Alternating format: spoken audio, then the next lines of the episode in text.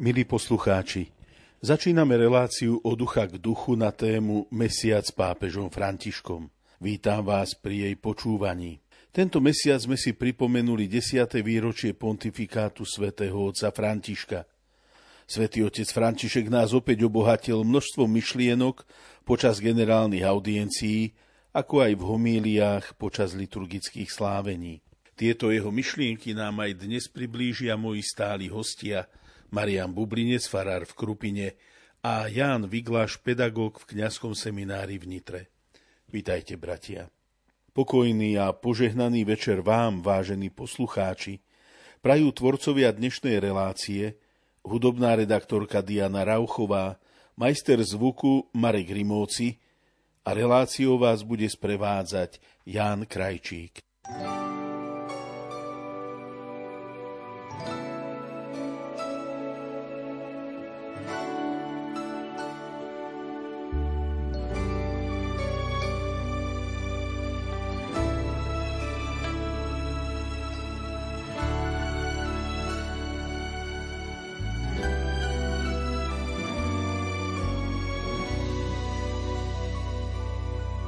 Pesadelos entram em meu sono, desespero cai em minha alma, pensamentos maus me trazem o abandono e uma enorme escuridão tira minha calma. Deus, quero te fazer apenas um pedido. Meu viver parece não ter mais nenhum sentido. O meu jeito de ser tem sido muito pobre. Por favor, vem sobre mim com tua vida nobre. Misericórdia,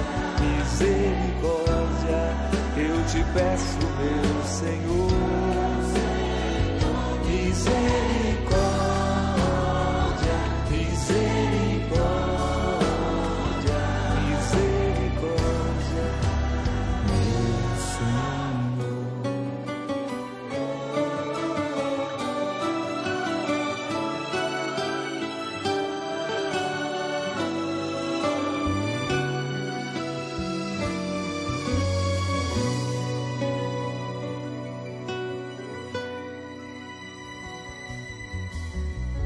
Quero te fazer apenas um pedido.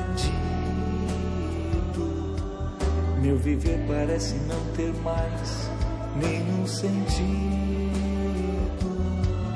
O meu jeito de ser tem sido muito pobre. Por favor, vem sobre mim com tua vida nobre.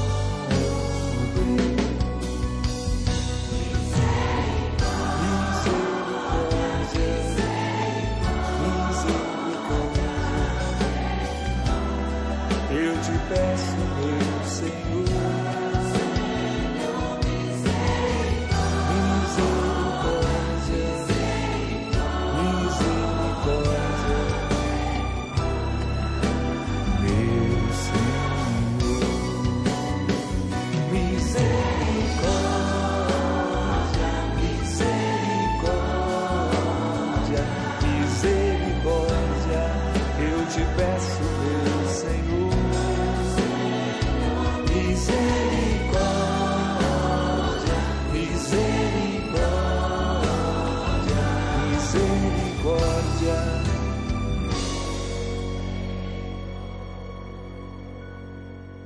Senhor Jesus.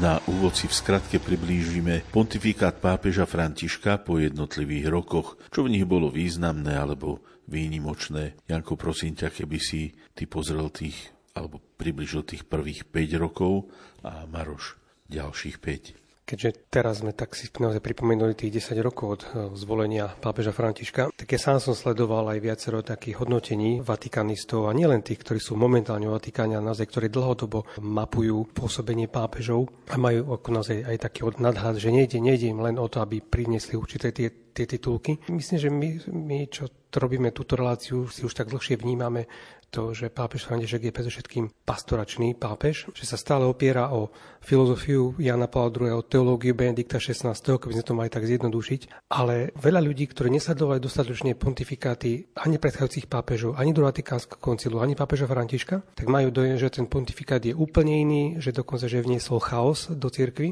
A nedávno som čítal ten rozhovor, ktorý pápež František poskytol argentínskej televízii a tam ten moderátor, ten rozhovor bude v španielčine, hovorí, že približím vám výrok kardinála Juliana Herranza, čo je španielský kardinál, momentálne asi najstarší kardinál v kardinálskom zbore, s ktorým sa rozprával aj o pápežu Františkovi a ten povedal, viete, ja už pracujem v Vatikáne 60 rokov za 6 pápežov, že to je od Jana 23., potom Pavol VI, Jan Pavol I, Jan Pavol II, Benedikt XVI, teraz pápež František. Ani jeden z tých pápežov nebol bez toho, že by ho nekritizovali, ale Satan bol osobitne nemilosrdný k Pavlovi VI a k pápežu Františkovi. No a ďalší z takých tých hodnotení, ktorý to veľmi pekne vystihol, je ten, že pápež totiž stále pozýva k rozlišovaniu. To, čo niektorí vnímajú ako chaos, pretože stále majú pred očami len pravdy viery, cirkevné právo, a keď pápež hovorí o tom, ale že Božia milosť sa niekedy neriadi ani štruktúrami cirkvi, ani cirkevným právom, vidíme, že ona preniká naozaj kadetade, nie podľa našich predstav, tak ich musíme stále rozlišovať a zachytiť to, kde tá Božia milosť pôsobí. A pritom nikdy nespochybňoval doterajšie pravdy viery ani cirkevné právo. To v tých dokumentoch stále vidno, že sa odvoláva aj na to, ale zároveň hovorí, aby sme boli vnímaví na to, ako tá Božia milosť pôsobí, najmä vtedy, keď ona pôsobí mimo hraníc, aby sme jej dali priestor. A potom, keď si tak naozaj prejdeme tie jednotlivé roky, tak už hneď ten prvý rok pontifikátu bol naozaj plný kľúčových slov a gest, ako bolo pokoj, blízkosť, chudoba, periférie, tie okraje, milosrdenstvo. Jedna z jeho prvých ciest, ak neúplne prvá, bola o rozhodnutie ísť na Lampedúzu, čo je ten ostrov v Stredozemnom mori medzi Talianskom a Líbiou, na ktorý prichádza množstvo migrantov ako na prvú najbližšiu pôdu od afrického pobrežia, ktorá už je v Európskej únii. Potom hneď išiel na Svetové dni mládeže, ktoré boli v Brazílii a na ktoré pôvodne plánovali ísť Benedikt XVI, ale ten odstúpil. Takisto tá hlboká náklonnosť a zdieľanie zemným pápežom, to bolo takým tým leitmotívom pontifikátu od jeho začiatka. Vieme, že to naozaj pretrvalo až do smrti pápeža Benedikta. V tom roku 2014 boli ďalšie také slova, ktoré vystihovali ten druhý rok jeho pontifikátu, a to, že nie múry, ale mosty. To posolstvo zmierenia nádeje, zmierenia dialógu, ktoré pápeža Františka viedlo aj v tom druhom roku pontifikátu. Tam mal cestu do Svätej Zeme postup aj jeho predchodcov, vstúpil do mešity v Turecku. Ale zároveň to bol aj rok, v ktorom sa obrátil na európskych lídrov s výzvou, že dôstojnosť má vždy prednosť pred ziskom. V tom roku 2015 pápež napísal encykliku Laudato Si, ktoré hovorí o starostlivosti o náš spoločný domov, o ochranu najzraniteľnejších, ktorým treba zaručiť bývanie, prácu a pôdu. A v tom istom roku 2015 urobil aj cestu na Kubu, navštívil Spojené štáty americké. Neviem, že tam bol v kongrese, modlil sa na Ground Zero, čo je vlastne akoby poschodie nula na území, na mieste, kde boli kedysi stáli dvojičky, ktoré boli zničené v roku 2001 po tom teroristickom úteku. Takisto prednieslo prejav aj v OSN. V roku 2016 vyhlásil jubileum milosrdenstva, otvoril svätú bránu v bazilike svätého Petra, hovoril o tom, že treba, aby sme pochopili význam toho, čo sa Bohu najviacej páči, odpustenie jeho deťom, otvorenie sa svetu do Korán, čo vždy symbolizuje aj tá brána, svätá brána otvorená v bazilikách. Ten svätý rok bol pre pápeža Františka jedným dlhým objatím, ktoré sa začalo historickým objatím s pravoslavným patriarchom Moskvy a celého Ruska Kirillom. Čiže to bolo asi naozaj úplne prvýkrát po mnohých rokoch, asi úplne prvýkrát, čo sa vlastne stretol aj pápež s moskovským patriarchom. Na v roku 2017, čo už je tá 5. rok jeho pontifikátu, pápež František, ktorý od začiatku vyjadroval svoju blízkosť k chudobným, tak vlastne vyjadril to, že ten vzťah chudobným je akoby pas do raja. A v tomto roku sa zrodil aj ten prvý svetový deň venovaný chudobným. V tom roku 2017 aj urobil cestu do Egypta, kde začala cesta bratstva, ktorá naďalej prináša ovocie. Dostal sa do vzdialeného Mianmarska, kde sa podielil s bolesťou a slzami Rohingov. Aj táto encyklika Fratelli Tutti, ktorá je vlastne vyjadrením toho stretnutia aj s moslimami, a ktoré pápeža veľmi inšpirujú. Potom pokračoval pontifikát pápeža Františka a osobitne sa Samozrejme, ako všetkým pápežom a jemu ležia na srdci mladí ľudia, a nie iba tak, že by sa s nimi stretával a rozprával im, že čo majú robiť, ako majú robiť, ale aj synoda, ktorá bola o nich, a tak bola aj s nimi a pozval do Vatikánu aj tieto nové generácie týchto mladých ľudí, aby sa aj oni mohli vyjadriť k tomu, čo cítia, čo prežívajú, možno že aj to, čo by potrebovali. Teda bol zvedavý na ich úsmevy, nádeje, na ich otázky. A takisto tak zdôrazňoval, alebo tak poukazoval na to, že alebo vedeli ho sloviť takým originálnym spôsobom, nie iba takou teologickou rečou, ale tak pozvanie k tomu, aby 20-roční odchádzali do dôchodku, aby žili naplno svoj život a ponorení v Ježišovi Kristovi. Takisto tam prichádza aj k historickej dohode s Čínou, asi tá dohoda, ktorá sa aj stále tak samozrejme prehodnocuje, ktorá v niečom pomohla, v niečom možno, že nemusela, ale je to cesta taká, kde sa hľadajú nové cesty. A potom v ďalšom roku veľká téma pápeža Františka, že sme všetci bratia a ľudské bratstvo, spolu ako jedna rodina. Pápež a veľký imám Al-Azhar Tajeb vyslali do sveta posolstvo, kde vlastne hovoria o mieri, o bratstve, o spolupráci. O to ťažšie je potom pre pápeža Františka, ako to Janko tak veľmi pekne vystihol, že diabol to potom ako nič nedaruje, že vlastne to rozbíjanie tej jednoty, pokoja a aj možno, že tá situácia, ktorá prišla teda v ďalšom roku, pandémia COVID-19, pápež František, Petrova loďka, tie obrazy, ktoré máme tak všetci pred očami a ktoré boli ani nie také, že hrôzo strašné, ale veľmi zvláštne, keď pápež sám na námestí, keď pršalo večer a udeluje teda požehnanie Urbi et Orbi, kráča tým námestím sám a prázdnym. Pritom vlastne ešte aj ten dážď a tá tma tak spôsobovali takú dramatickosť tej situácie, ale zároveň tá viera, a ktorú vlastne Svätý Otec vyzdvihol a zdôraznil, že Boh nás nenecháva na pospas búrke, všetci sme na jednej lodi, všetci sme tí, ktorí, a nikto sa nezachráni sám. To sú také tie dôležité slova pápeža Františka. Aby sme prešli do ďalšieho roku, tak to bolo, že nádej je silnejšia ako čokoľvek. Pápež sa stáva pútnikom pokoja v Stredozemnom mori, kde ľudstvu hrozí nie iba stroskotanie migrantov, a kde mnoho razy migranti prichádzajú o život, ale hrozí tu stroskotanie civilizácie. Pápež sprevádzal svet k východisku z pandémie aj z týchto situácií tým, že vyzýval k tomu, aby sme boli spravodliví, jednoducho, aby sme spolu cítili jeden s druhým a pomáhali si navzájom. No a do toho prichádza zatiaľ posledná tá strašná vec, a to je vojna na Ukrajine, ktorá bola ani nie možno vyvrcholením, posledným kamienkom zatiaľ mozaike sveta, ktorý je ponorený do priepasti vojny, nie iba Ukrajina, ale Afrika. Kdekoľvek Svätý Otec chodí, tak vlastne ide vždycky do tých najťažších podmienok, a tam, kde sa zabíja, kde sú vojny, ako je Kanada, Kazachstan, tak Kanade nie sú vojny, ale Kazachstan, Bahrajn a Afrika a všetky tie cesty a návštevy Svätého Otca, ktoré sú poznačené aj touto situáciou a o ktorých my tak nevieme ako o Ukrajine, pretože sú od nás vzdialené, a čo je ďaleko, tak to sa nás veľmi netýka. Aj to si musíme priznať, že spozornieme až vtedy, keď sa to priblíži k nám, k našim hraniciam. No a zároveň to bol tento posledný rok odchod pápeža Benedikta XVI. Do domu Otca, keď pápež vydýchol,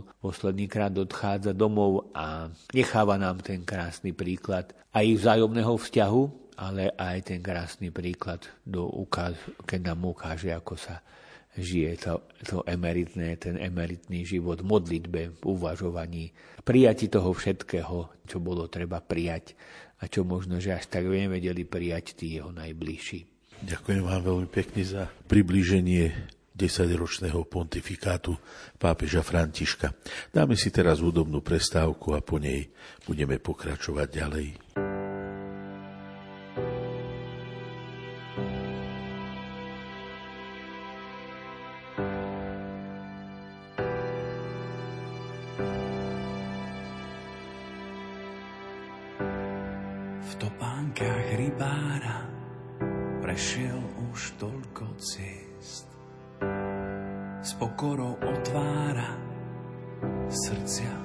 pre radosnú zväzť. Nachádzať stratených a nemým vracať hlas. Nie z tých, čo stratia dých, prichádza pozvať aj nás. Chyťme sa za ruky, spletme z nich sieť a spolu s Františkom zdvíhajme svet. Chyťme sa za ruky, spletme z nich sieť a spolu s Františkom zdvíhajme svet. Chyťme sa za ruky, spletme z nich sieť a spolu s Františkom zdvíhajme svet.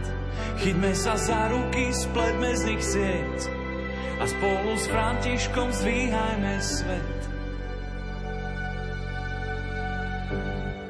Vysúka rukávy, zmije nám špinu z môh, s úsmevom uľaví, veď v každom z nás býva Boh. Byť ako Samaritán, vidieť tvár uprostred nás,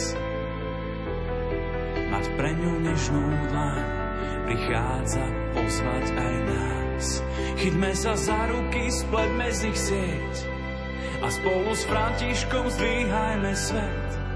Chyťme sa za ruky, spletme z nich sieť a spolu s Františkom zdvíhajme svet.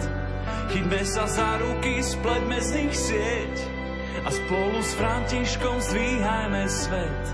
Chyťme sa za ruky, spletme z nich sieť a spolu s Františkom zdvíhajme svet. Chyťme sa za ruky, spletme z nich sieť a spolu s Františkom zdvíhajme svet. Chyťme sa za ruky, spletme z nich sieť a spolu s Františkom zdvíhajme svet. Chyťme sa za ruky, spletme z nich sieť a spolu s Františkom zdvíhajme svet. Chyťme sa za ruky, spletme z nich sieť a spolu s Františkom zdvíhajme svet.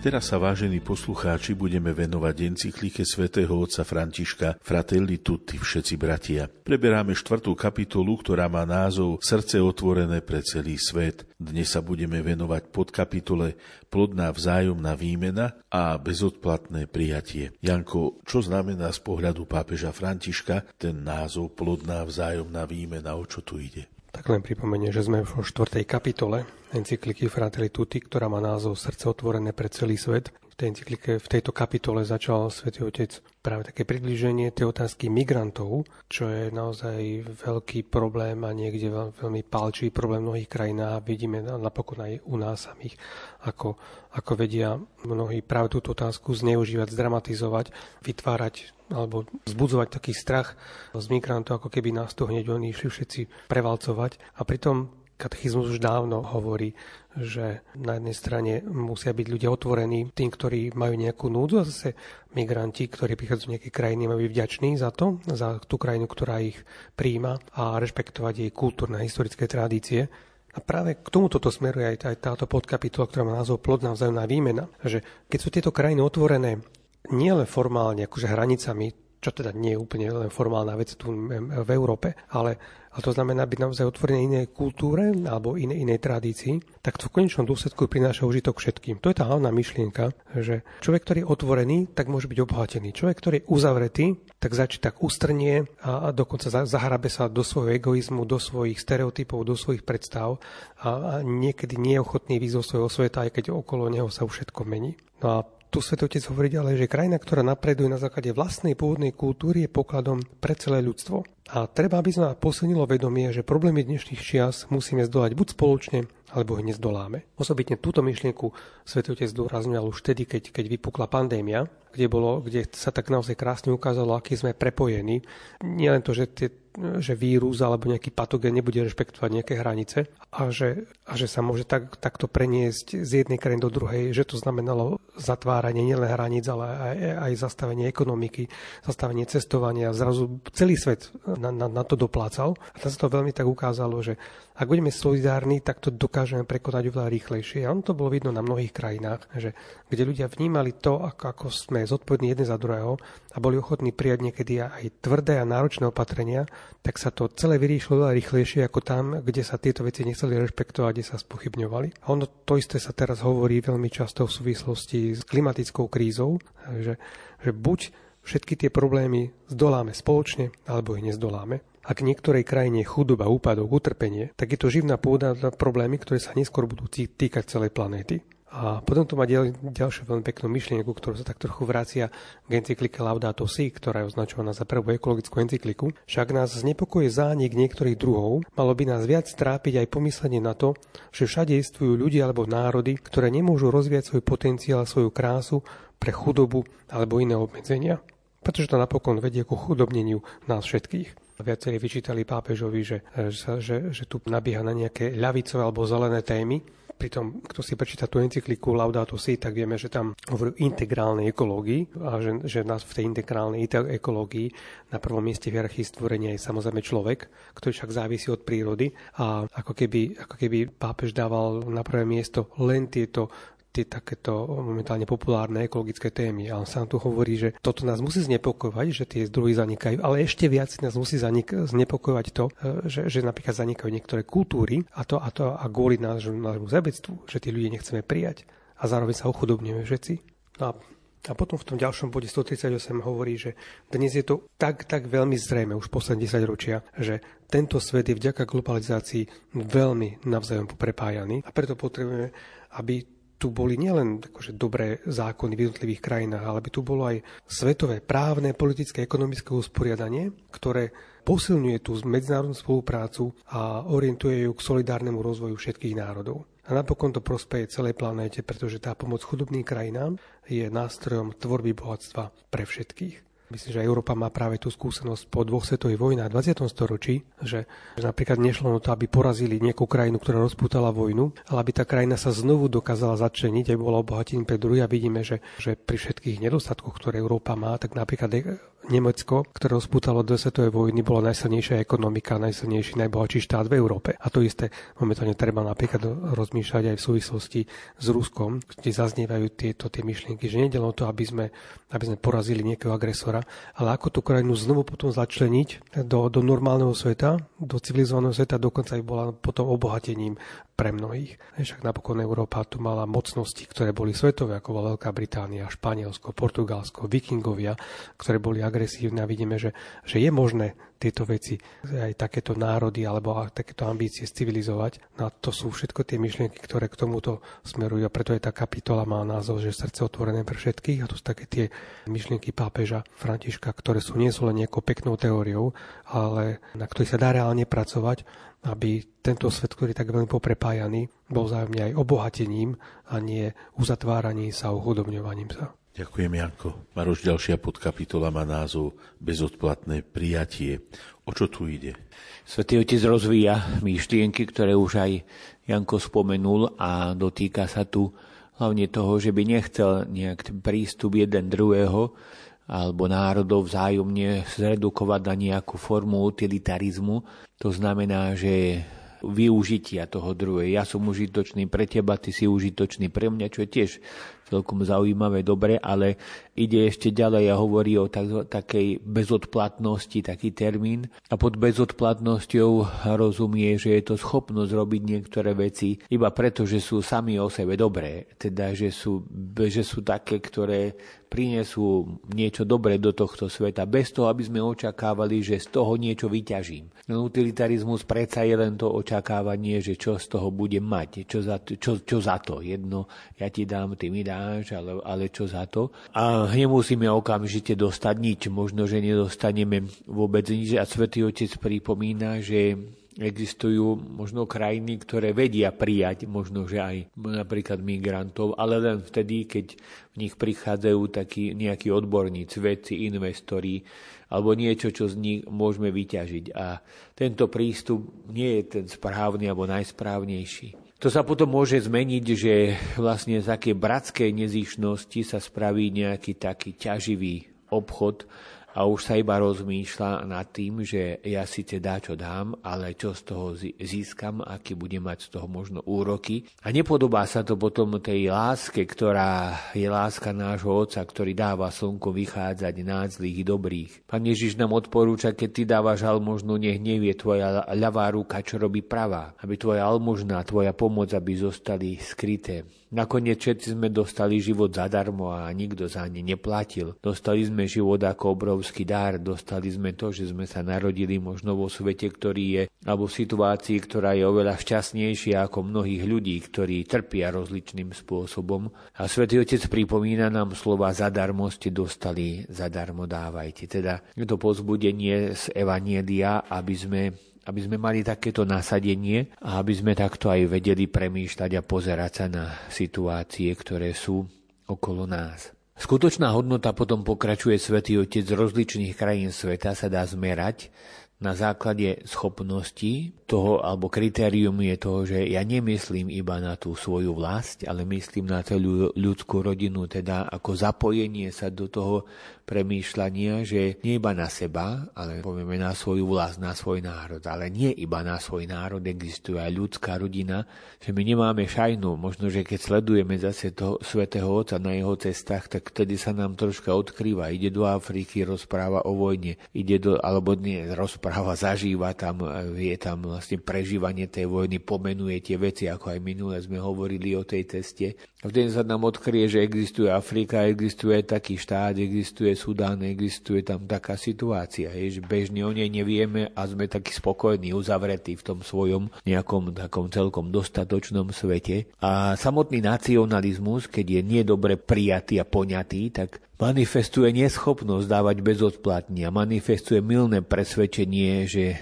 môžeme profitovať zo skazy tých druhých. To je už vlastne také akoby vyvrcholenie toho zlého, že nie iba neviem sa podeliť, neviem dať, neviem možno, že pomôcť tomu druhému, ale dokonca rozmýšľam nad tým, ako využijem jeho biedu, aby som ja čo najviac bohatol. A tak je imigrant vnímaný ako uzurpátor, ktorý nič neponúka. Tak sa dospeje k naivnému mysleniu, že chudobní sú nebezpeční, pretože nič nemajú a stále čakajú na pomoc, a dospeje sa aj k takému sebavedomiu, že tí, ktorí majú veľa, tak sú tí štedrí dobrodinci a darcovia, pretože dali nejakú odrobinku tým Lázárom, že predsa len sme si všimli a nejakým spôsobom sme pomohli alebo hodili tomu človekovi niečo viac menej bez úcty, ale máme také dobré sebavedomie, že sme dávali almužnu, ale tá almužná, ako hovorí Pán Ježiš, je o niečom inom a Matka Teresa ako pripomína, že láska musí aj bolieť, že nie dávať iba z toho, čo mám navyše, ale niečo, čo aj zabolí a čo mi bude potom chýbať. Ďakujem, Maroš.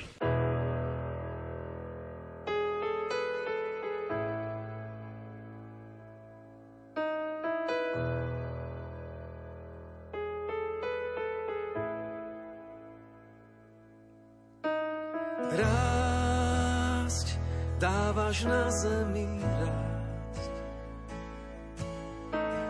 radosť rozdávaš stvorenia.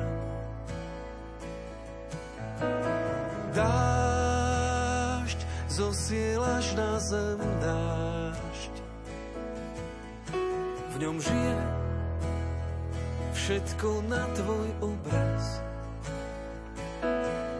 To tvoje rany nám život dali a vietor do plachet. A smieme kráčať po tvojich stopách, tam, kde smrti niet. Čas dávaš každému čas.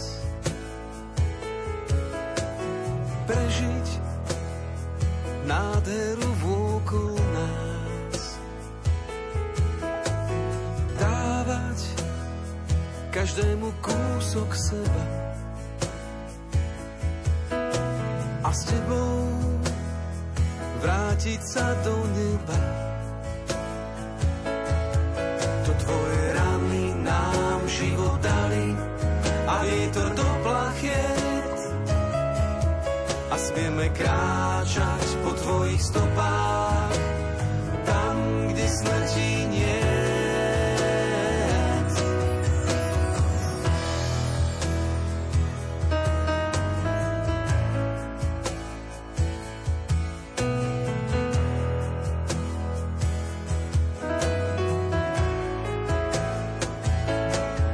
To tvoje rány nám život dali a vietor do plachet, a smieme kráčať po tvojich stopách, tam, kde smrti niet. Chcem poďakovať ti, chcem za všetku krásu, za celú nádhernú zem, za jemný Vánok, v ktorom sa prihováraš, za každú pieseň, ktorú mi zaspievaš. To tvoje rany nám život dali a vietor do plachet, a smieme kráčať po tvojich stopách, tam, kde smrti nie.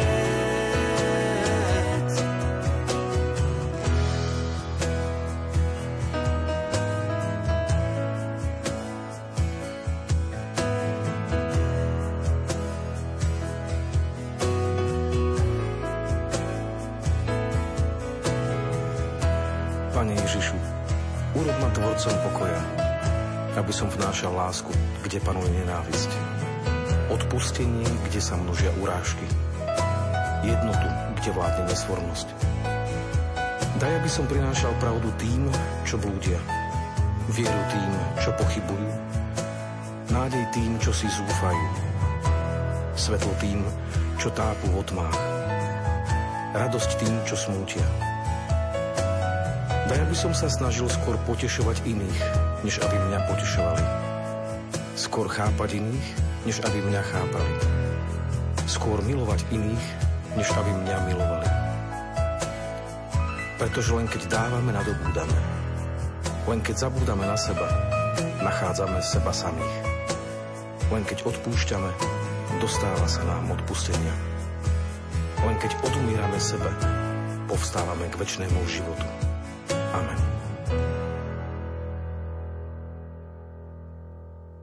Milí poslucháči, počúvate reláciu Od ducha k duchu na tému Mesiac s pápežom Františkom. Vstupujeme do ďalšieho bloku, ktorý tvoria katechézy svätého Otca počas generálnych audiencií. Svätý Otec preberá cyklus o evangelizačnom nadšení a piatou témou, pokračovaním v tomto cykle, je protagonista ohlasovania, ktorým je Duch Svätý. Čo nám o tom Svätý Otec hovorí? Janko, keby si nám to ty priblížil. V tejto katechéze sa Svätý Otec oprel o jednu vetu, ktorú povedal Ježiš už vo svojom zmŕtvychvstaní a ktorú vlastne vyslal apoštolov, aby ohlasovali evanjelium, a to je: choďte teda, učte všetky národy a krstite ich v mene Otca i Syna i Ducha Svätého. A opäť, ako to má vo zvyku, sa potom si rozobral celú túto vetu. A to hlavnou myšlienkou je, že keď Ježiš posiela učeníkov na ohlasovanie, tak zrazu ich nimi hýbe niekto iný, a to je ten protagonista, to je ten hýbateľ, to je práve ten Duch Svätý. No a tá základná myšlienka znie v tom, že keď Ježiš posiela v tom slove chodte, tak nie aby indoktrinovali alebo robili prozelitov, čiže aby komu si natlačili svoju predstavu alebo naozaj aj tú správnu doktrínu, alebo aby robili prozelitov, tých, ktorých násilne obrátia, ale choďte preto, aby ste získali učeníkov, aby ste každému dali príležitosť prísť do kontaktu s Ježišom. Čiže to nie je, že niekoho tak zmanipulovať, aby on zrazu prebral moje názory, ale ukázať mu, že tuto máš niekoho, kto ťa dokáže viesť, že aby si sa ty stretol s Ježišom Kristom. A to, ten výraz krstite zase znamená aj podľa gréckeho výrazu baptizo, že ponoriť. Tak to nie je len ten liturgický úkon, kde sa ponarol do vody alebo sa voda liala, ale že ide v prvom rade o životný úkon, a to je ponoriť svoj život do Otca, Syna, Ducha Svätého, ponoriť sa doslova do tajomstva Najsvätejšej Trojice. To je tajomstvo dialógu, tajomstvo lásky, tajomstvo spoločenstva. Čiže keď Ježiš povie choďte, tak neodozdáva len nejaké slovo, ale s tým slovom odozdáva aj Ducha Svätého. A A to sme mali možnosť vidieť, čo to s apoštolmi robilo, že kým nedostali Ducha Svätého, tak boli utiahnutí, dokonca až zavretí vo večeradle, ale keď na Turíce Duch Svätý na nich zostúpil, tak títo ľudia väčšinou bez nejakého vzdelania, alebo skôr odborného vzdelania by sa nespovedali, aj keď v tom remesle boli určite odborníkmi, tak zrazu dokázali zmeniť svet. Veľmi rýchlo sa ukázalo, keď už potom svätý Pavol chodil po viacerých krajinách Malej Ázie a Stredomorí, že bolo treba aj tam zdôrazňovať v všetkých tých cirkevných obciach, že protagonistov hlasovania nie je ani Peter, Pavol, Štefan, Filip, Apollo, ale je to Duch Svätý. A zároveň skutky apoštolov nám prinášajú ten veľmi krásny okamih, ako sa vlastne apoštoli museli vysporiadať s tým, keď zrazu tá Božia milosť začala účinkovať aj tam, kde to nepredpokladali, a to medzi pohánmi, a nastala tam prvá veľmi vážna otázka, doktrinálna, aj pastoračná, čo robiť s tými pohanmi, ktorí nepatrili predtým židovskému národu, a teda či sú vlastne povinni dodržiavať všetky predpisy Mojžišovho zákona, alebo nie. Vieme, že sa hneď na základe toho problému musel zvolať prvý tzv. Jeruzalemský koncil, a že apoštoli nehľadali len nejaký diplomatický kompromis, že tak dobre, tak toto budú zachovať, toto nie. Čiže nehľadali diplomatickú rovnováhu, ale naozaj skúmali, čo im hovorí Duch Svätý, že už na jednej strane sa nemohli spýtať Ježiša, ale sa museli uveriť tomu, že Ježiš im nechal svetlo Ducha Svätého, a oni potrebovali stále nejako skúmať, rozlišovať a pohnúť sa ďalej. A napokon vidíme, že nebol to kompromis, že niečo ponechali, niečo vypustili, ale odstránili takmer všetky povinnosti, ktoré boli spojené s zákonom, a ponechali len tie, ktoré už ani dneska akože napokon neplatia, ale v tom čase to bol naozaj úplne revolučný krok Ducha Svätého, nebáť sa opustiť židovské tradície, a našli na to veľmi pekné zdôvodnenia vtedy z písma. No a napokon Svätý Otec hovorí, že z tohto historického rozhodnutia prvého koncilu čerpáme dodnes, lebo bolo motivované princípom hlasovania, že všetko v cirkvi sa musí prispôsobiť požiadavkám evanjelia, nie názorom konzervatívcov alebo progresívcov. Že toto napríklad nebolo to bez zápasov v tom prvom Jeruzalemskom koncile. Skutky apoštolov hovoria otvorene, že tam došlo k sporom a nie malej hádke, čiže sa naozaj tam posekali, a doteraz toho čerpáme. A toto je taká základná myšlienka, že sa to prispôsobuje tomu, ako hlasovať evanjelium, pretože tu ide o spásu ľudí, a nie o to, ako ktorý názor prevládne, že ktorý názor je pravovernejší, ale nie čo Duch Svätý ukazuje, čo a ako tu cirkev vedie. A preto potom ďalej Svätý Otec zdôrazňuje, že evanjelium nesmie byť ideou alebo ideológiou. Evanjelium je ohlasovanie, ktoré sa dotýka srdca a núti ťa zmeniť svoje srdce. A tá zmena srdca sa dá vyspozorať podľa toho, či dáva evanjelium slobodu ducha alebo nie. Lebo tam, kde človek má naozaj slobodu ducha, tak to evanjelium vyzerá, že prišlo, a tam, kde to je zase nejaké celé také strnulé, príkre, bez lásky voči tým druhým, tak to asi tam sa Duch Svätý veľmi nemôže prejaviť. Zároveň Duch Svätý prináša cirkvi svetlo, pomáha jej rozoznávať, rozlišovať, zvlášť aj pôstne obdobie je takým pozvaním k tomu, aby sa človek nejako stíšil, začal vnímať, ako Duch Svätý mu chce ukázať nejakú cestu, ktorú má ísť. Takže tá prvotná cirkev nebola parlamentom, a vždycky veľmi smutné, keď cirkev sa začína správať tak, ako by bola parlamentom, že sa tam bude hlasovať. Nie, cirkev je spoločenstvo mužov a žien, ktorí veria a ohlasujú Ježiša Krista a sú poháňaní Duchom Svätým, nie vlastnými dôvodmi. Takže potom v závere katechézy Svätý Otec povedal, že určite je nepochybne dôležité, aby sme sa pri pastoračnom plánovaní opierali o nejaké sociologické prieskumy, ktoré naozaj veľmi dobre dokážu zmapovať, zmapovať ťažkosti, očakávania, sťažnosti. Ale oveľa dôležitejšie prvoradé je vychádzať zo skúsenosti ducha. Dokonca, keď sme teraz začali túto reláciu takým tým hodnotením 10-ročia už pontifikátu tohto pápeža, tak bol to práve jeho príhovor ešte pred konkláve, ktoré aj nebohý kardinál Tomko to spomínal, že keď zrazu kardinál Bergoglio vtedy prehovoril, tak ako by rozpoznali všetci, že toto je hlas, ktorý naozaj zaznel od Ducha Svätého.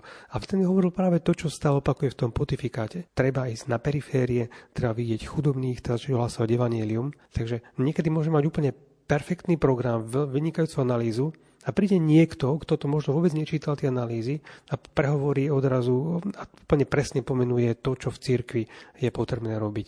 Takže aj táto katechéza to tak trošku tak zhrňa.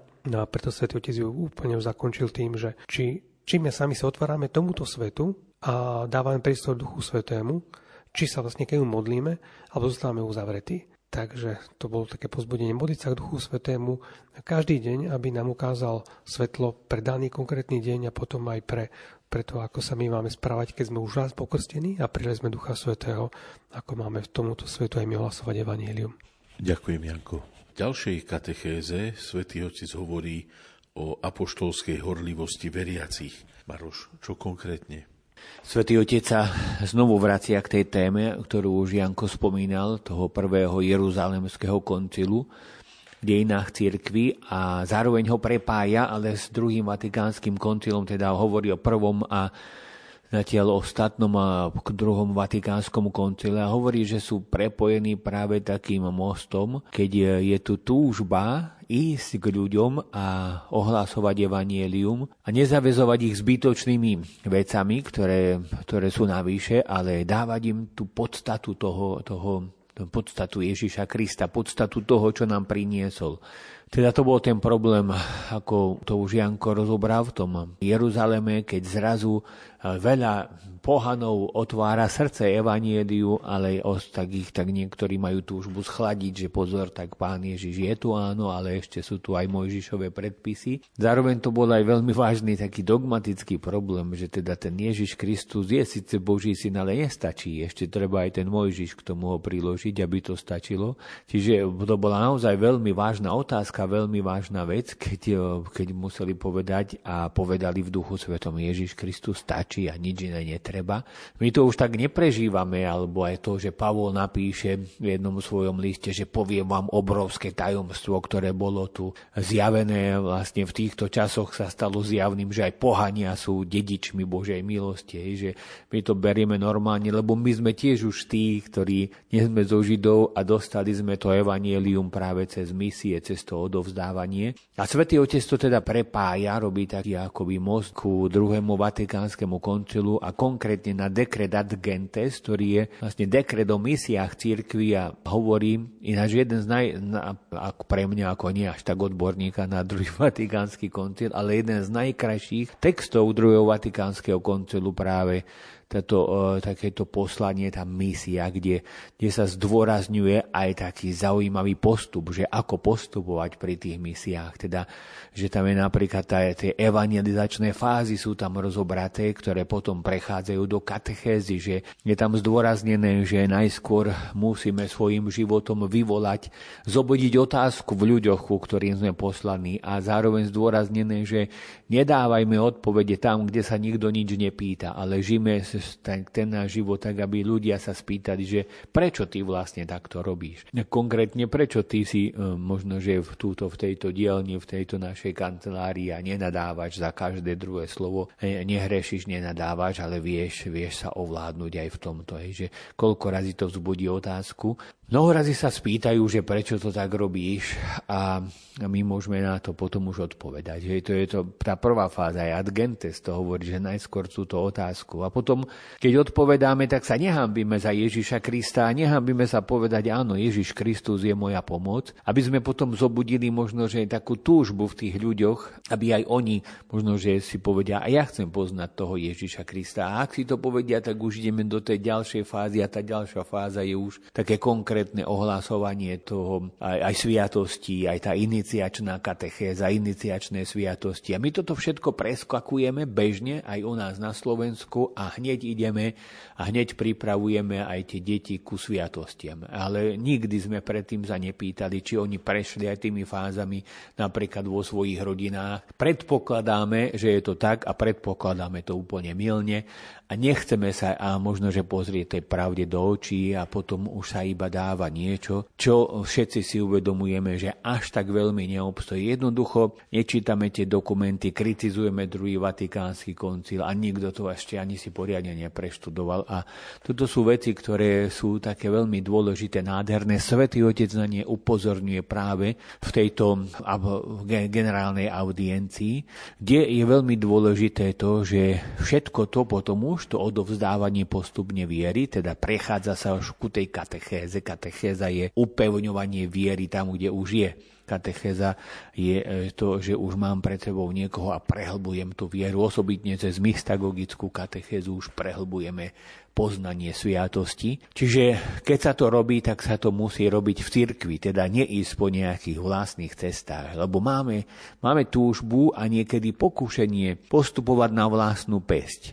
Vtedy, keď sa možno cesta stáva nepriechodnou, keď pociťujeme ťarchu nejakého záväzku, keď vyhľadávame také pseudocirkevné cesty a príjmame svetskú logiku čísel, prieskumov, ktoré sú možno užitočné, ale nie sú najdôležitejšie, ale sú práve preto, môžu nám pomôcť sa zorientovať, ale musíme sa ostať otvorení Duchu Svätému, ktorý nám vnúkne myšlienky a my môžeme pokračovať potom ďalej. Teda toto sú texty druhého Vatikánskeho koncilu a konkrétne teda Ad Gentes, ktorý nám hovorí aj o tom, že takéto veľmi dôležité je hovoriť o Bohu, o láske Boha Otca ako o pramení, ktorý nás vo svojej nesmiernej a milosrdnej láskavosti zo svojho slobodného rozhodnutia stvoril. Lebo mnoho razy učíme to aj, možno, že deti aj sami seba to tak, Boh stvoril svet z ničoho. Nespravil ho z ničoho, spravil ho z lásky, pretože nás miloval, pretože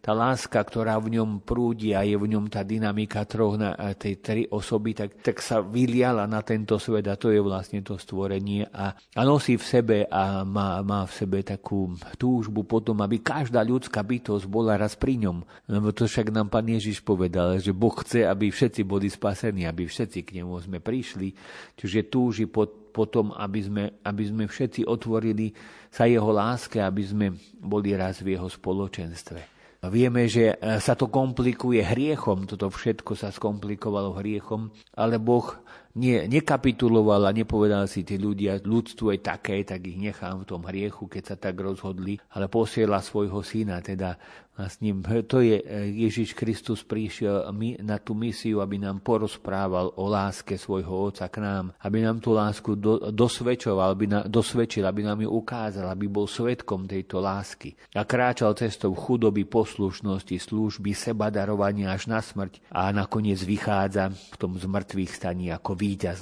nad tým všetkým, aj keď sa zdalo, že tá ľudská zloba ho definitívne zlikvidovala.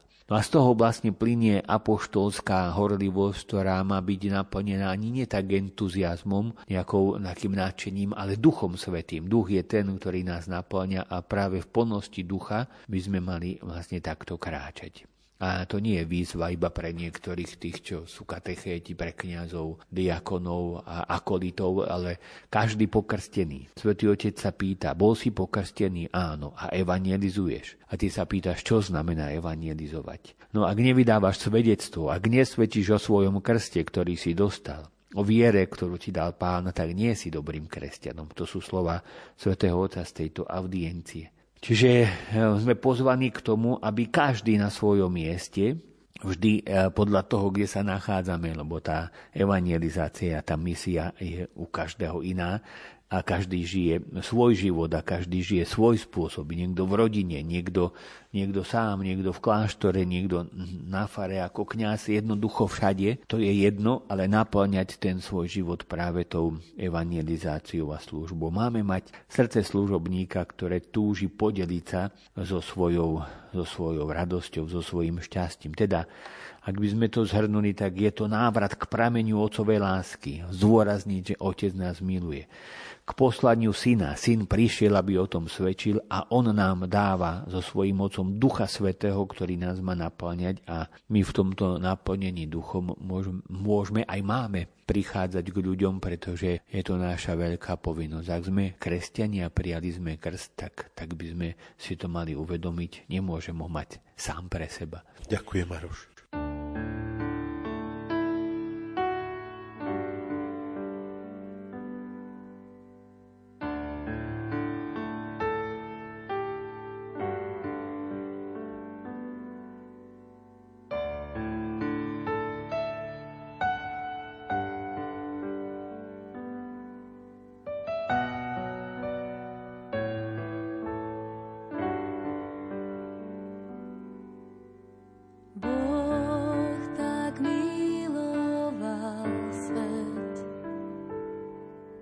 že svojho syna nám dal.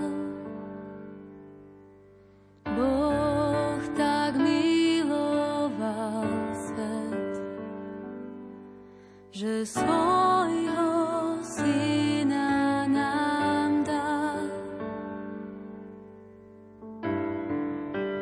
Nekonečná milosť tak vzácna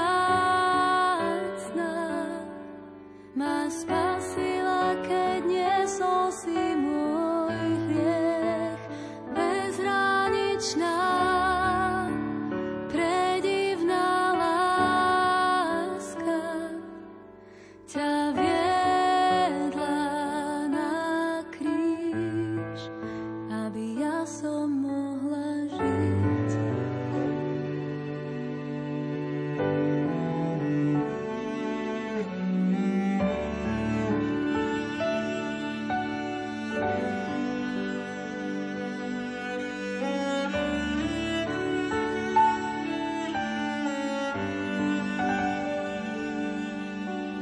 Boh tak miloval svet,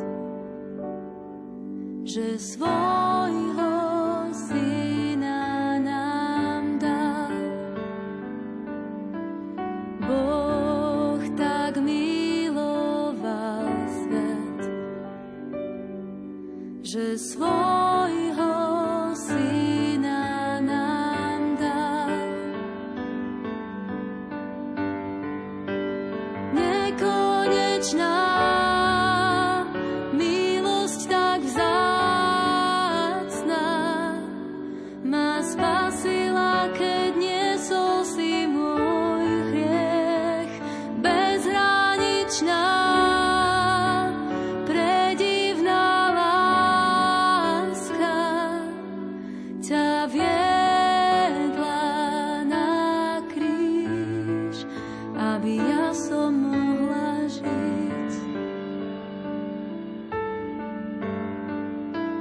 Predivná láska, predivná láska, predivná láska, predivná láska.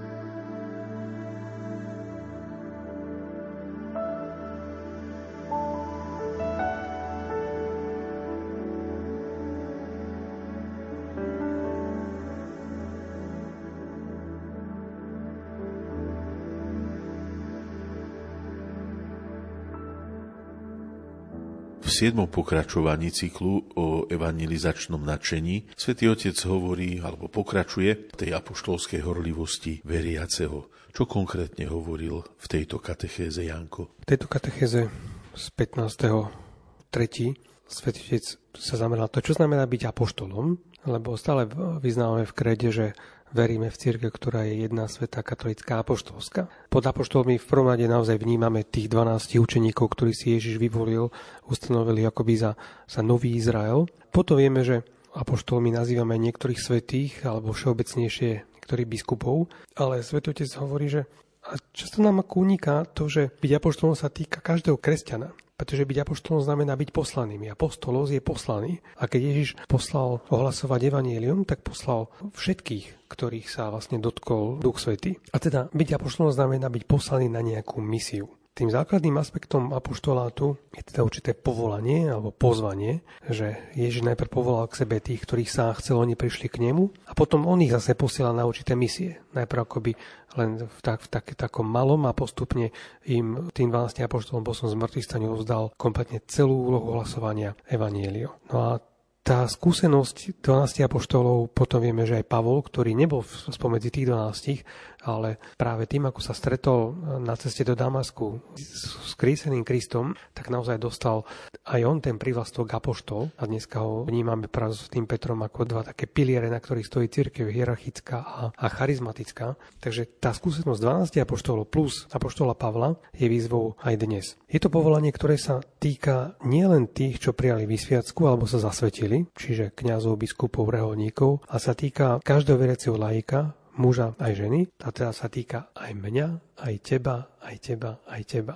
Všetkých, ktorí boli pokrstení. A to si budete zdôrazniť viackrát v tejto katechéze, že väčšina z vás, ktorí počúvate túto katechézu, sa vám tak prihovára, že ste predsa laici, ale aj vy máte účasť na tom Kristovom kňazskom, prorockom a kráľovskom úrade. A v tej druhej polovici katechézy sa vlastne nad týmto Svätý Otec tak zamýšľal, čo to znamená, ako aj samotný koncil chápe spoluprácu laikov s hierarchiou. Že to nemá byť len nejaké strategické prispôsobenie sa novým situáciám, ktoré vznikli. Zároveň tá rozmanitosť chariziem a služieb cirkvi nesmie viesť k vzniku privilegovaných kategórií. A viackrát dal tú otázku, že kto má v cirkvi väčšiu dôstojnosť, alebo kto je dôležitejší? Biskup, kňaz, reholná sestra alebo obyčajný pokrstený človek? Dieťa?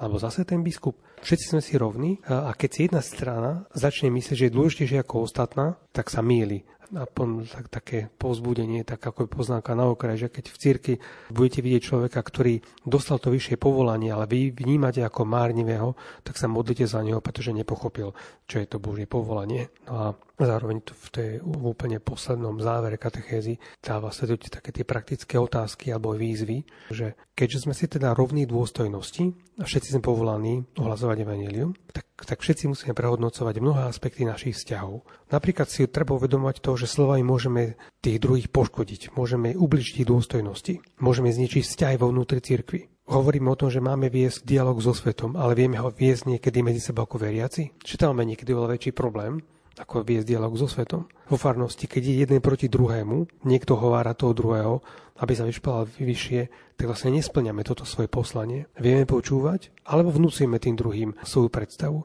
Takže to poslanie ohlasovať znamená slúžiť, a to slúži znamená najprv počúvať, byť pokorný, byť ochotný k tým druhým sa skloniť. Takže Svätý Otec hovorí, nebojme sa klásť aj tieto otázky, utekajme pred márnivosťou pozícií, toho povyšovania sa, učme sa viesť dialog, počúvať tých druhých, byť si vedomí toho, že slovami môžem toho druhého zraniť, ale zároveň môžem im aj veľmi budovať a vtedy začneme žiť svoje krstné povolanie. Ďakujem, Janko. Dáme si hudobnú prestávku a po nej sa budeme ešte venovať myšlienkam z homílií svätého otca Františka.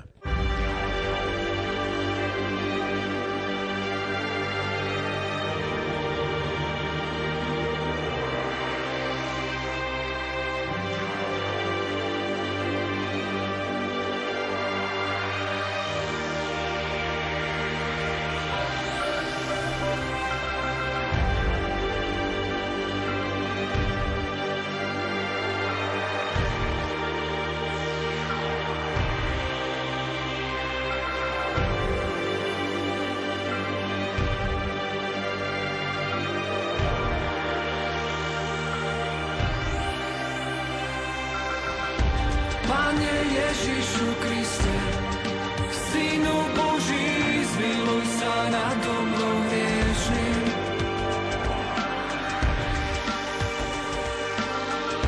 Pane Ježišu Kriste, Synu Boží, zmiluj sa nado mnou hriešným.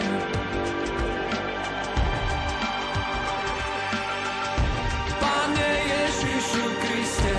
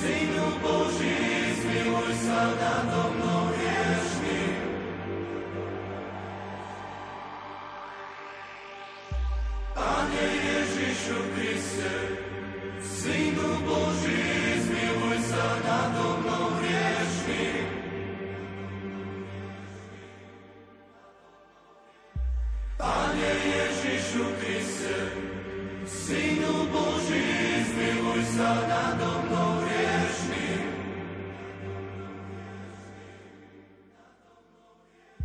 Pane Ježišu Kriste, Synu Boží, zmiluj sa nado mnou hriešným.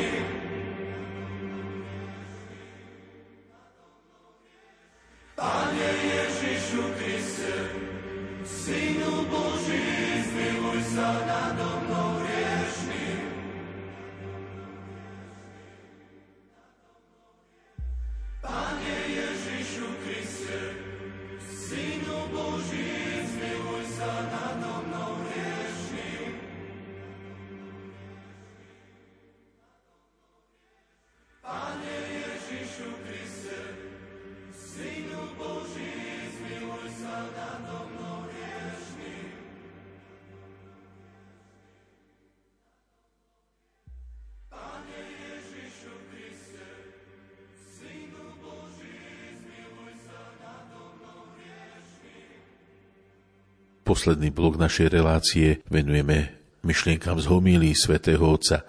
Prvú, ktorú si chceme priblížiť, odznela na Popolcovú stredu 22. februára. Maroš, prosím ťa, keby si nám myšlienky z tejto homílie teraz priblížil.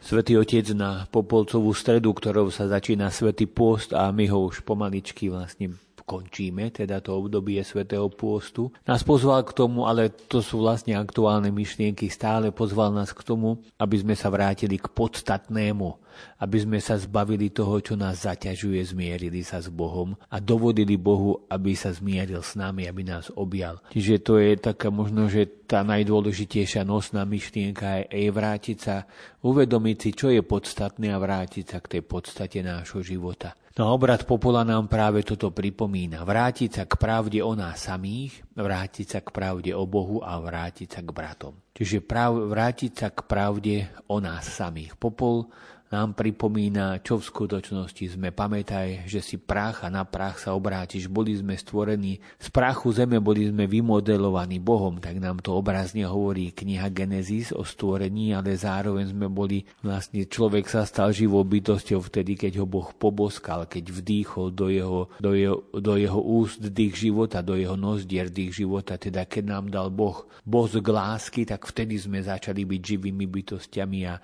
tam si to aj stále uvedomujeme, vtedy žijeme, ak vieme a cítime, že sme milovaní a potrebujeme jeho ako stvoriteľa. Taká perverzita dnešnej doby, teda prevrátenosť dnešnej doby je to, že my si chceme modelovať Boha na svoj spôsob, my si spravíme, my sme sa postavili na miesto Boha a ideme si modelovať svoje náboženstvo, svojho Boha, svojich bôžikov, ktorí nám samozrejme nemôžu pomôcť. Teda vrátiť sa, pokánie znamená vrátiť sa na to svoje miesto, prijať to, že my sme tí, ktorí sme stvorení a my sme tí, ktorí sa máme učiť od nášho Pána a vlastne pozerať sa na ňo ako na toho, ktorý nás učí žiť život, ktorý nám hovorí, čo je správne, čo nie je správne, čo je dobré a čo je zlé. A tak možno, že prehnanie povedať, nie je znežrať, nemyslieť si, že sme zožrali múdrosť sveta, ale že sme teda obyčajný prach. Že sme obyčajný prach, ktorý sa radi zakrývame, Svätý Otec hovorí, rozličnými make-upmi, rozličnými maskami a teraz je ten čas pôstu, znamená strhnúť všetky masky, ktoré máme a začať byť tým, čím sme a nie neprikrývať svoju možno, že svoje biedy, svoje ťažkosti niečím takým povrchným a tým make-upom, pretože ten make-up ani nelieči. Rany treba pokryť takou masťou, tou liečivou, ale nie takými nejakými okrasnými make-upmi. Takže toto je taký čas pravdy, keď by sme mali toto spraviť a mali by sme sa vrátiť najskôr k sebe samým, pozrieť sa reálne na seba samých. Potom sa vrátiť k svojmu Bohu a k svojim bratom, aby sme si uvedomili, že nestačí nám nejaké vlastné sebectvo, nestačí nám to, že my sami zvládneme situácie, ale náš život je predovšetkým vzťah, hovorí Svätý Otec. Dostali sme ho od Boha, ale cez našich rodičov. A vlastne celý náš život máme rozvíjať ako budovanie vzťahov, oživenie našich vzťahov s Bohom a s druhými. A žiť v nejakom takom zajatí individualizmu, izolácie a nejakej sebestačnosti nás nemôže nikdy urobiť šťastnými. Vždycky vlastne potrebujeme žiť vzťahy, pretože my sme stvorení na Boží obraz a Boh to sú vzťahy troch osôb, ktoré vlastne sa vzájomne milujú a prelínajú. Teraz je otázka, ako to prakticky naplniť a Svätý Otec hovorí, nehľadajme stále nové veci a neskúšajme stále nové cesty a tak podržme sa tých osvedčených, o ktorých nám hovorí sám Ježiš Kristus, teda almužná, modlitba a pôst, tak ako sme to čítali v Evangeliu na Popolcovú stredu. Nepotrebujeme ďalšie novoty, ale hĺbšie preniknúť do toho, čo to znamená almužna. Almužna nie je nejaké rýchle gesto na uspokojenie svedomia, aby sme niekomu niečo dali a aby ten človek si to tak zobral a my sme takí spokojní, že sme niekomu pomohli. Modlitba nie je nejaký rituál, ale je to dialog pravdy a lásky s Otcom. A pôst nie je nejaká jednoduchá ozdoba, ktorú sme si tiež založili a chválime sa, čo všetko sme ňou dokázali, ale je to silné gesto, ktoré má nášmu srdcu pripomenúť, na čom záleží a čo čo je míňavé, čo sa pomíňa, čo za chvíľu už nebudeme potrebovať. Čiže zo strany Ježiša ide o napomenutie, ktoré si uchováva svoju spásnu platnosť aj pre nás. Vonkajšie gestá nám nepomôžu, ale ako pripomína Benedikt XVI, svätý otec cituje v tejto homílii, ak srdce zostáva vzdialené od Pána, na čo nám bude roztrhnutie rúcha? My musíme ísť k dobru a musíme ísť k spravodlivosti.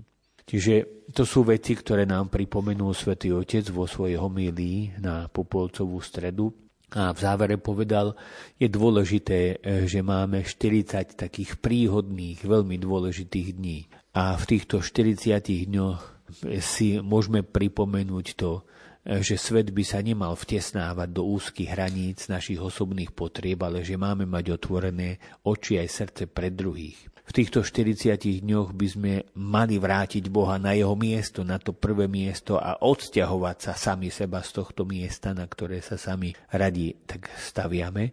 A v týchto 40 dňoch by sme mohli a mali nájsť seba samých, aby sme naozaj pochopili, kto sme, aby sme prijali seba samých, pretože iba v tom seba prijatí môžeme žiť taký spokojný a šťastný život. Iba kto prijal seba, bude sa vedieť zase darovať tým druhým. Ďakujem ti, Maroš.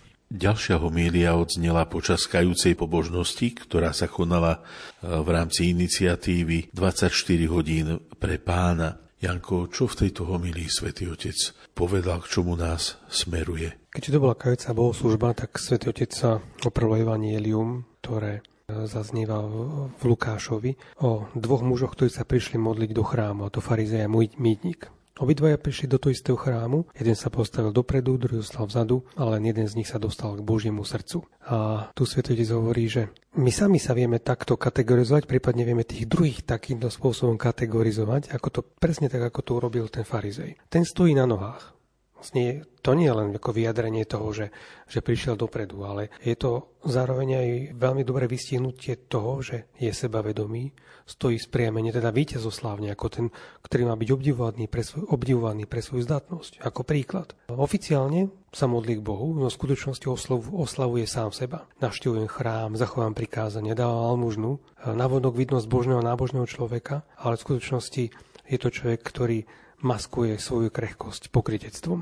A je to vždy aj v našom prípade, keď svoj život zakrývame akoby nejakým takým make-upom, že nahodíme vlastne falošnú tvár a neočakávame Pána a jeho spásu ako dar, ale takmer ako keby sme požadovali odmenu za svoje zásluhy. Na druhej strane mýtnik stojí opodiaľ, nesnaží sa vôbec presadiť, zostáva vzadu, ako tí, ktorí nemajú protekciu, ako tí, ktorí sa nemôžu predbiehať, ako tí, ktorí sa nemôžu postaviť dopredu. Ale práve táto vzdialenosť, ktorá je vyjadrením jeho hriešnosti, tak mu umožňuje zakúsiť to žehnajúce milosrdné objatie Otca. A preto Svätý Otec v tejto homílii naozaj dáva dosť veľa takých otázok, nielen katechetických, ale naozaj takých naozaj kajúcich, že treba sa zamyslieť, že nie som namyslený, nepovažujem sa za lepších ako tí ostatných, nepozerám na niekoho z vrchu.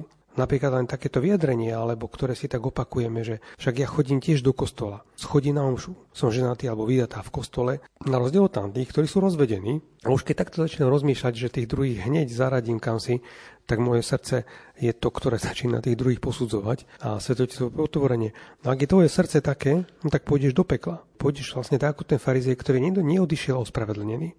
Ale pokiaľ sme si vedomí tej vzdialenosti medzi nami a Bohom, ktorú v nás pôsobil hriech, a úprimne bez pretvárky prinesieme túto svoju krehkosť, tak môžeme zakúsiť to, ako Boh vystrie svoju ruku, aby nás pozdvihol. Čiže vtedy, keď vieme padnúť až na dno a odovzdáme sa Bohu v úprimnosti srdca, tak rozbadáme, že Boh nás, že nielenže vystiera ruku, ale on priamo nás na tom dne nás čaká, pretože v samotnom Ježišovi Boh išiel až úplne na dno priepasti, na dno hriechu. A tak Svätý Otec v druhej časti tej svojej homílie hovorí, že keď teda sa budeme spovedať, tak je dobré si už pri tom spýtvaní svedomia si uvedomiť, že farizej a mýtnik prebývajú v každom z nás, obidvaja. Na jednej strane môžeme veľa vecí maskovať, na druhej strane, keď si uvedomíme svoju biedu a úprimne si ju priznáme, tak vtedy môžeme zakúsiť ako Boh tú obrovskú vzdialenosť, ktorú hriech medzi nami urobil, ako dokáže veľmi rýchlo preklenúť. Vtedy môžeme zažiť tú nežnosť jeho objatia, ako to zažil malotratný syn, keď sa vrácal domov. Keď začal hovoriť, tak otec ho nenechal ani dohovoriť, objal ho a dal mu pocítiť to milosrdné objatie, ktorému doslova akoby zatvorilo ústa. Tu sa potom Svätý Otec obrátil na spovedníkov, kňazov, že bratia, prosím vás, odpúšťajte všetko, vždy odpúšťajte, bez toho, aby ste príliš strkali prsty do svedomia. Nechajte ľudia, by povedali svoje veci. Príjmite ich ako Ježiš, ktorý ich pohľadil svojim pohľadom, mlčaním svojho porozumenia, lebo sviatosť spovede nemá byť mučením, ale má prinášať pokoj. A potom všetkým dal takých naozaj niekoľko takých podnetov a tých myšlienok na spýtovanie svedomia, alebo myšlienok, ktoré majú byť takou ozvenou modlitby mýtnika v chráme. Bože, zmiluj sa nado mnou hriešným. Zmiluj sa, keď na teba zabudnem alebo ťa zanedbávam. Keď dávam prednosť vlastným slovám a slovám sveta pred tvojím slovom. Keď sa považujem za spravodlivého, pohrdám inými. Keď klebetím o iných. Bože, zmiluj sa nado mnou hriešným. Vtedy, keď sa nestarám o ľudí okolo seba. Keď som k ním ľahostajný. Keď si nevšímam tých, ktorí sú chudobní a trpiaci, slabí, odsunutí na okraj spoločnosti. Bože, zmiluj sa nado mnou. Pre moje hriechy proti životu. Pre moje zlé svedectvo, pre moje hriechy proti stvoreniu, pre moje klamstvá, pre moju nečestnosť, pre môj nedostatok transparentnosti. Bože, zmiluj sa nado mnou hriešnikom. Kvôli môjim skrytým hriechom, o ktorých nikto nevie, pre zlo, ktoré som spôsobil iným bez toho, aby som si to uvedomil, pre dobro, ktoré som mohol urobiť a neurobil. Bože, zmiluj sa nado mnou hriešnikom. Takže aj v závere homilie Svätý Otec pozval, aby sme si tak v tichu zopakovali niekoľko okamihov s trinkajúcim a dôverujúcim srdcom. Bože, zmiluj sa nado mnou, tak ako tento mýtnik, o ktorom vieme, že naozaj odišiel ospravedlnený. A týmto aktom pokania dôvery sa otvárame radosti z najväčšieho daru, ktorým je Božie milosrdenstvo. Ďakujem ti, Janko.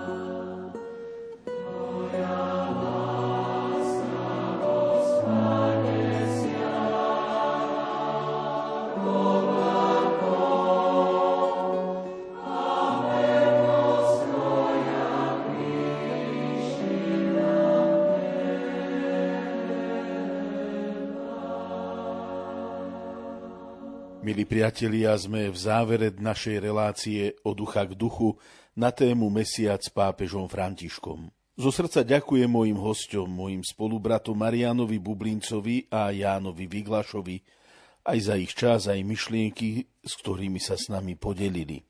Zo štúdia Rádia Lumen v Banskej Bystrici vám želám pokojnú, požehnanú noc a požehnanú aj druhú časť pôstneho obdobia. V mene hudobnej redaktorky Diany Rauchovej a majstra zvuku Marka Rimóciho.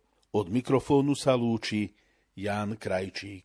Teraz vás pozývam zakončiť našu reláciu požehnaním svätého otca Františka. Benedicat vos omnipotens Deus, Pater et Filius et Spiritus Sancti. Amen.